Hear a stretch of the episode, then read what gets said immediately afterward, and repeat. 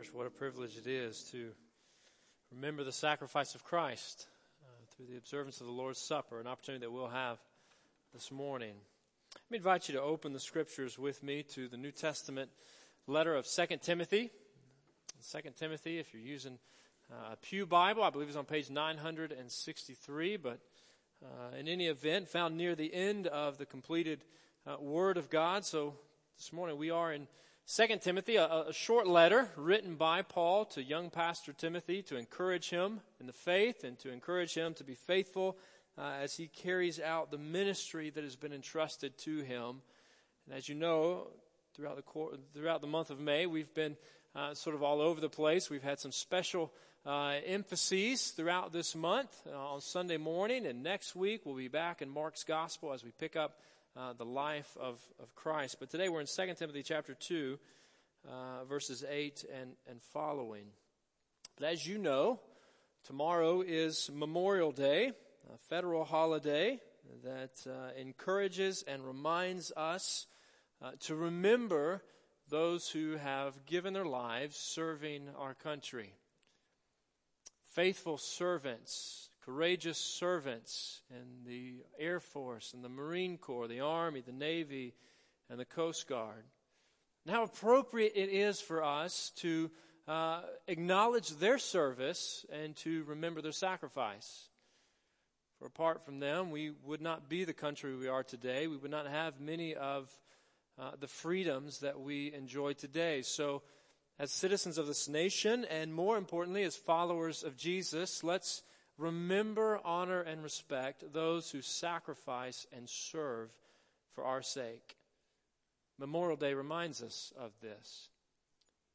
And in a similar way, Church Sunday reminds us of Jesus. Like the beeping in your car when you haven't buckled your seatbelt yet. Or like the kitchen oven timer going off when it's time to check the pizza Uh, Sunday reminds us. Sunday reminds us of the most significant event in human history. That the Son of God gave his life on the cross for the sins of the world, but he did not stay dead. He was raised by the power of God. He is alive. And all of this, sacrifice of Jesus, displaying the love of God so that you and I could enjoy the greatest freedom of all, that is the freedom to know and enjoy God forever. Well, Paul writes to Timothy, and by uh, implication of being in the scriptures, also writing to us, speaking to us, and reminds him uh, of this truth. He reminds him that he is called to remember, that we are called to remember Jesus Christ and the message about him. So as you find your place in 2 Timothy chapter 2, let me invite you to join me standing for the reading of God's word. 2 Timothy chapter 2, I'll specifically be uh, focusing in on verse 8, but I want to read verses 8 through 10 as we begin. So hear the word of the Lord. Remember Jesus Christ, raised from the dead, descended from David. This is my gospel, for which I'm suffering even to the point of being chained like a criminal. But God's word is not chained. Therefore, I endure everything for the sake of the elect, that they too may obtain the salvation that is in Christ Jesus with eternal glory. And Father, we ask you now to guide us, to lead us as we desire, as we long to rightly understand the truths of your word and apply them to our lives as your people. Lead us, guide us now by your Spirit. And it's in Jesus' name we pray and ask these things. Amen. Well, church, you may be seated. So, as I said moments ago, uh, Memorial Day calls us to remember, calls us to remember those who have served us by serving uh, our country, to remember their sacrifice, to remember their service. Likewise, here in 2 Timothy chapter 2, verse 8, Paul writes to Timothy, and he calls upon Timothy to remember Jesus Christ. To remember Christ. Uh, to remember is an important component. It's an important part of our spirituality, an important part of our faith. For as people, we are prone to forget, so we need such reminders. In fact, throughout the scriptures, God calls upon his people to remember significant events, calls them to remember the Passover and their deliverance from slavery in Egypt. He calls on his people to remember the giving of the law through Moses. He calls on his people to uh, remember the time when he led them across the Jordan River constructing a, an altar there. So often the Jews would remember uh, significant events as the Lord instructed them through annual celebrations or festivals or even memorials that were established in specific geographical locations. But right here in 2 Timothy chapter 2 verse 8, the command is to do something ongoing. Remember Jesus Christ, uh, meaning keep on remembering Jesus. There was one translation uh, puts it, keep your attention on Jesus. Don't forget Jesus. Don't forget the significance of who he is in your faith. And we don't remember Jesus in quite the same way that we Remember soldiers who have sacrificed for our freedoms, for Jesus is alive and well today. He rules and reigns on high. Death did not defeat him, the grave could not hold him. He is alive, for by his power, God raised Jesus from the dead. Friends, by God's power, according to the scriptures, by God's power, Jesus was raised from the dead, proving his, his deity, proving that he is God. This was predicted by Jesus himself before he died. This was promised by God the Father. This was planned by God from, from ages past. The grave did not defeat Jesus. He is not remembered as simply some historical figure who had a challenging message or who did some good things. No, Jesus is alive and well today.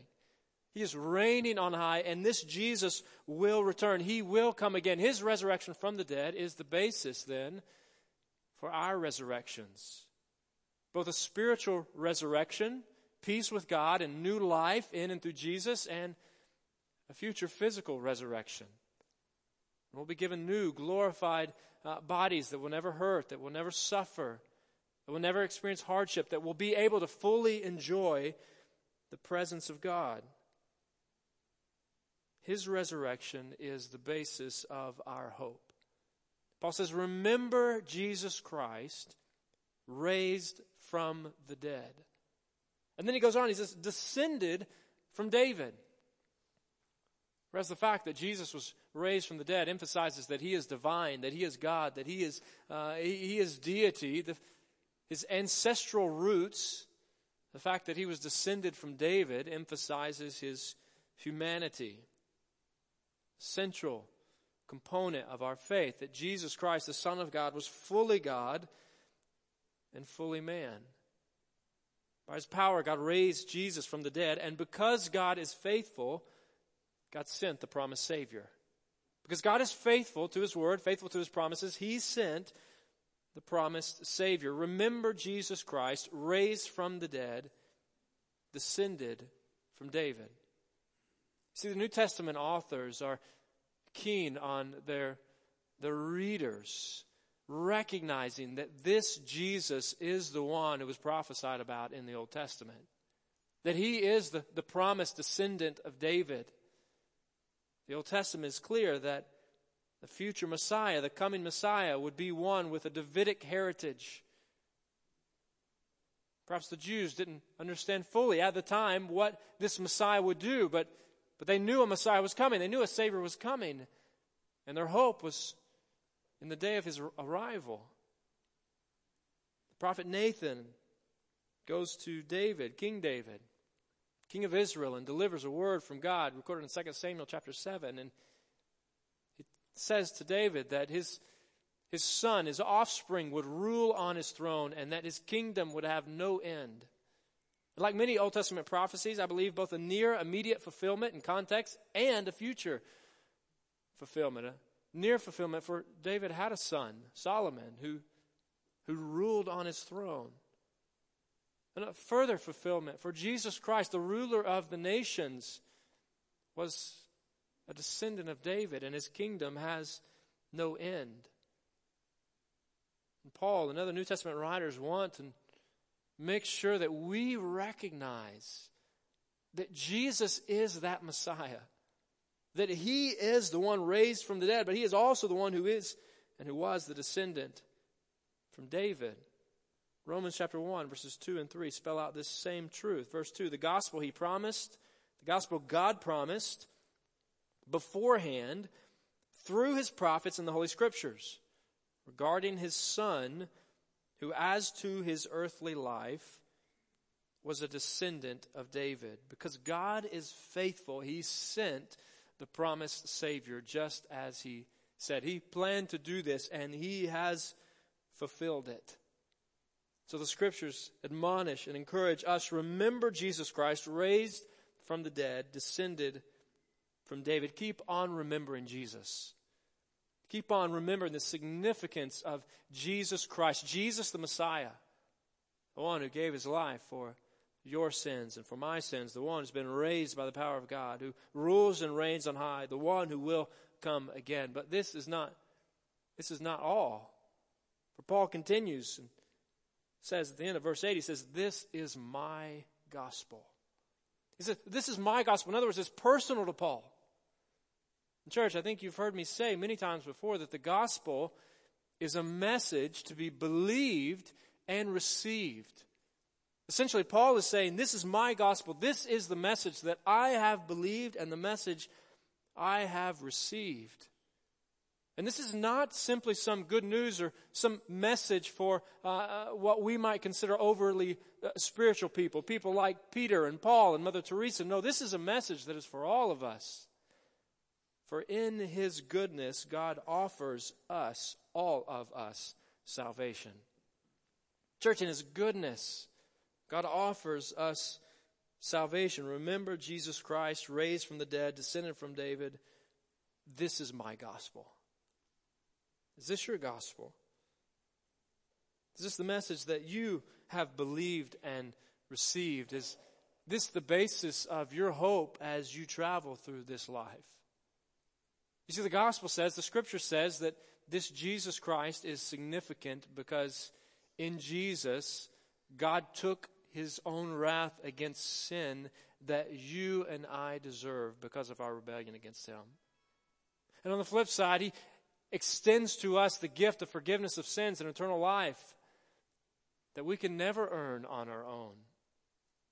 His grace, unmerited, unearned favor and kindness and mercy from God that gives us a different perspective than the rest of the world. It gives us an eternal hope. We long for the day, a future day when suffering and sickness and hardship will be no more, when our faith becomes sight.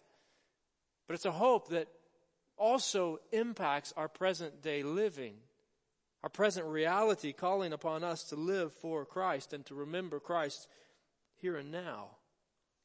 For remembering Jesus Christ provides hope that propels us to want to please Him. Church, remembering Jesus Christ provides a hope, a hope for us that propels us, that prods us, that encourages us, that exhorts us to want to please Him. I think that's a central message that's being conveyed here in 2 Timothy chapter 2. Not just in these verses, but in the greater context of, of the letter. Yet even so, how often do we become consumed with the here and now? Consumed with the tasks at hand, dreams and ambitions, sickness or suffering, things to do, people to love, that we forget about Jesus and his sacrifice for us. Let's guard against that. Remembering Jesus Christ provides hope that propels us to want to to please Him. So, how do we do that? How do we remember Jesus Christ? Well, I think there's a number of ways that we can participate in remembering Christ. The first of those is by gathering often. Church, let's be a people who, who gather often as the church because we want to honor Him. If, if we don't long to honor God, then perhaps we don't understand the grace of God. Those who know God's grace want to please Him. And one of the ways that we please Him, one of the ways that we remember Him is that we come together as the church. Last week we saw from Scripture that the church is an assembly of a family, an assembly, a gathering of believers, a congregation of people who, who follow Jesus Christ. As Memorial Day reminds us to remember those who've served us by serving our nation, Sunday reminds us, church, to gather as, as God's people. The author of Hebrews encourages us this way Hebrews chapter 10, verses 23 and following. Let us, let us believers, let us Christians hold unswervingly to the hope we profess, for he who promised is faithful. And let us consider how we may spur one another on toward love and good deeds, not giving up meeting together. It's a reference to church, the gathered church. Not giving up meeting together, as some are in the habit of doing, but encouraging one another, and all the more as you see the day approaching. That is the day of Christ's return. So, how do we remember Jesus? We remember him by gathering often as his people. And secondly, we can participate in remembering him by regular participation in communion. By regular participation in communion or the Lord's Supper. As Baptists, we observe two ordinances based upon the commands of Christ baptism and communion or the Lord's Supper. Baptism being a, a visual uh, this demonstration of one's faith in Christ, a public profession of faith in Christ that says, I am a follower of Jesus. I identify with him and I have new life in him. The Lord's Supper is participatory remembrance of the sacrifice of Jesus on our behalf that allows us to have communion with God.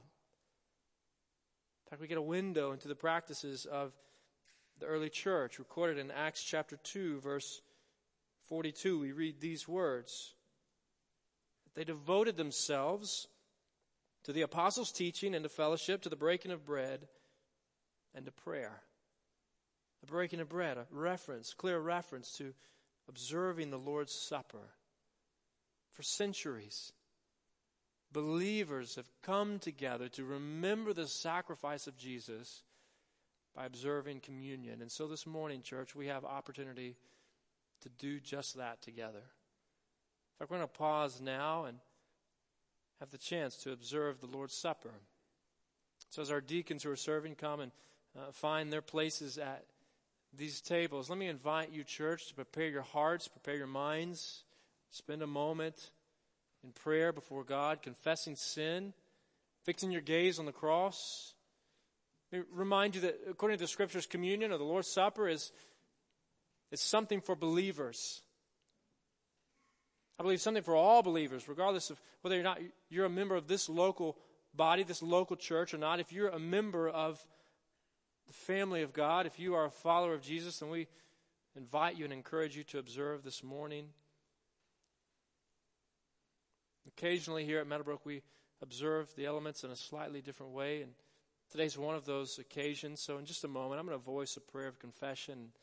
After I do, for the next four or five minutes, let me encourage you, as the Lord leads you, just to leave where you are, come to one of these tables to observe the elements and then to return back to your seat. And as you come, you, you come and observe the elements right here. Come and take the bread and eat the bread at the table, drink the cup here at the table, and then you can return back to your seat and continue in reflecting on the significance of the cross of Christ. Certainly know that if that's uncomfortable for you or uh, difficult for you, that we'll have a couple, de- couple deacons that will be glad to serve you where you are. So as you see them, if you'll just signal to them, they'll come and serve you. But let's bow in prayer. Let's confess sin. And then you come. Let's participate in remembering Christ by coming to the table and taking the elements. Lord God, we praise you today. We acknowledge that there is none like you, that you are mighty over all, that you are just, that you are righteous, that you are holy, that you are perfect in every way, and, and we are not. Left to ourselves, Lord, we are sinners who have rebelled against you, have, who have abandoned you, who have run from you. And yet, even so, you have rescued us through Jesus. Through Jesus, you paid the price for our sin. You took the punishment we deserve so that in exchange, we could receive the righteousness of Christ, that we could be forgiven our sins and restored into right relationship with you, that we could have peace with you and live forever with you. Lord, we thank you for the cross today. Lead us now as we observe the elements. Lord, speak to us in this moment. Capture our hearts, capture our attention. Help us fix our eyes on Jesus. And it's in His name we pray. Amen. Well, church, as the Lord leads you, you come to the table. Well, church, what a privilege it is to remember the sacrifice of Jesus in this way, to observe together the elements uh, as the Lord has commanded us uh, in Scripture. So we're called upon to remember Jesus, and doing so uh, provides a hope in us that propels us to want to live for Him. So, how else can we remember Jesus Christ? A couple other ways I want to share as we close this morning. Well, thirdly, by consuming the Word of God. We can remember uh, Jesus Christ by consuming His Word, by feeding on His Word, by reading His Word, by meditating on His Word, by memorizing His Word, by, by hearing His Word. I hope I never forget the response of uh, my daughter just a few years ago when I asked her, What does the Bible say?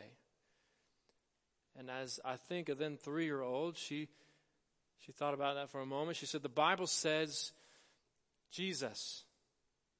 Just what we would expect a church going three year old to say, yet profound spiritual truth about God because this book, the Bible, the scriptures, is a unified story of redemption that culminates in the cross of Jesus Christ, leading to his resurrection from the dead, his triumphal uh, victory over death and sin and, and Satan for our sake.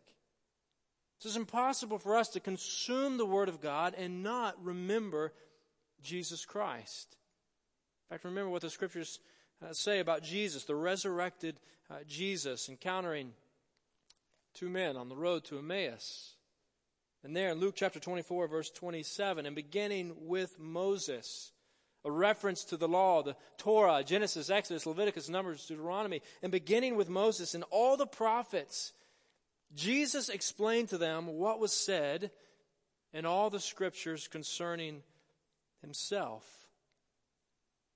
If we consume the Word of God, we're going to remember and reflect on, on Jesus as we are instructed in His Word. So, how do we remember Jesus? By gathering often, by regular participation in communion, by consuming the Word of God, and by gospel informed prayer by gospel informed prayer. God not only speaks to us, He invites us uh, to speak with Him, to converse with Him. What a joy, what a privilege it is to converse with the King of Kings, the Lord of Lords, the Maker of heaven and earth, with God Most High. And certainly all of us are invited to approach God in, in prayer, to lift our, our voices, our words to Him in, in prayer. But once we respond to the gospel of Jesus Christ, once we know this message, this message, these truths must impact the way we talk to God. Not only the way we talk about Him, but the way we talk to Him as His children, as His people, who know that we have peace with Him through a relationship with Jesus Christ.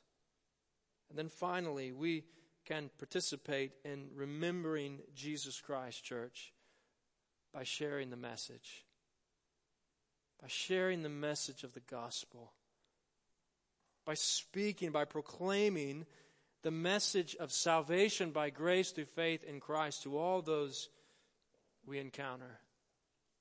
Paul writes to Timothy in 2 Timothy chapter 2, and he says, This is what I'm doing. He says, This is my gospel, verse 9, for which I am suffering, even to the point of being chained like a criminal. Uh, this is the message I believe. And though I am suffering, though I'm being persecuted because of my uh, continuous talk about Jesus, he says, but God's word is not chained. Therefore, I endure everything for the sake of the elect, that they too may obtain the salvation that is in Christ Jesus with eternal glory. He says, even though I'm I'm in hardship, even though I'm suffering, I'm going to continue sharing this message for the sake of those who do not yet know Christ. And, church, likewise, we're called to do the same. We're called to share the message. We're called to proclaim the gospel. We're called to tell others about this story, the story of Jesus. And as we share the story, not only are we evangelizing, we are reminding ourselves of the message we believe. Do you know the story? Uh, friends, do you know the Savior? Do you know the central character of the story? For all those who know the story can identify with the words of Katherine Hankey, penned in 1866, set to music by William Fischer a few short years later saying, I love to tell the story of unseen things above. You know the hymn. Uh, of Jesus and his glory, of Jesus and his love. I love to tell the story because I know 'tis true. It satisfies my longings like nothing else can do. I love to tell the story. It will be my theme and glory to tell the old, old story of Jesus and his love. Do you know the story? Let's remember Jesus Christ by telling the story. Father, lead us. Lord, as we respond to the truths of your word today, may your name be glorified in our lives. Lord, may our lives conform more and more to the character of our Lord and Savior Jesus Christ. Lord, we thank you for your word and the truths found in it. We thank you for uh, reason to celebrate, reason to gather, reason to come together as your people, to gather in your name, to remember the sacrifice of Jesus, your Son, our Savior. Lord, may we glorify His name now as we sing truths to and about Him. Lead us to respond in a way that glorifies you, and it's in Jesus' name we pray. Amen.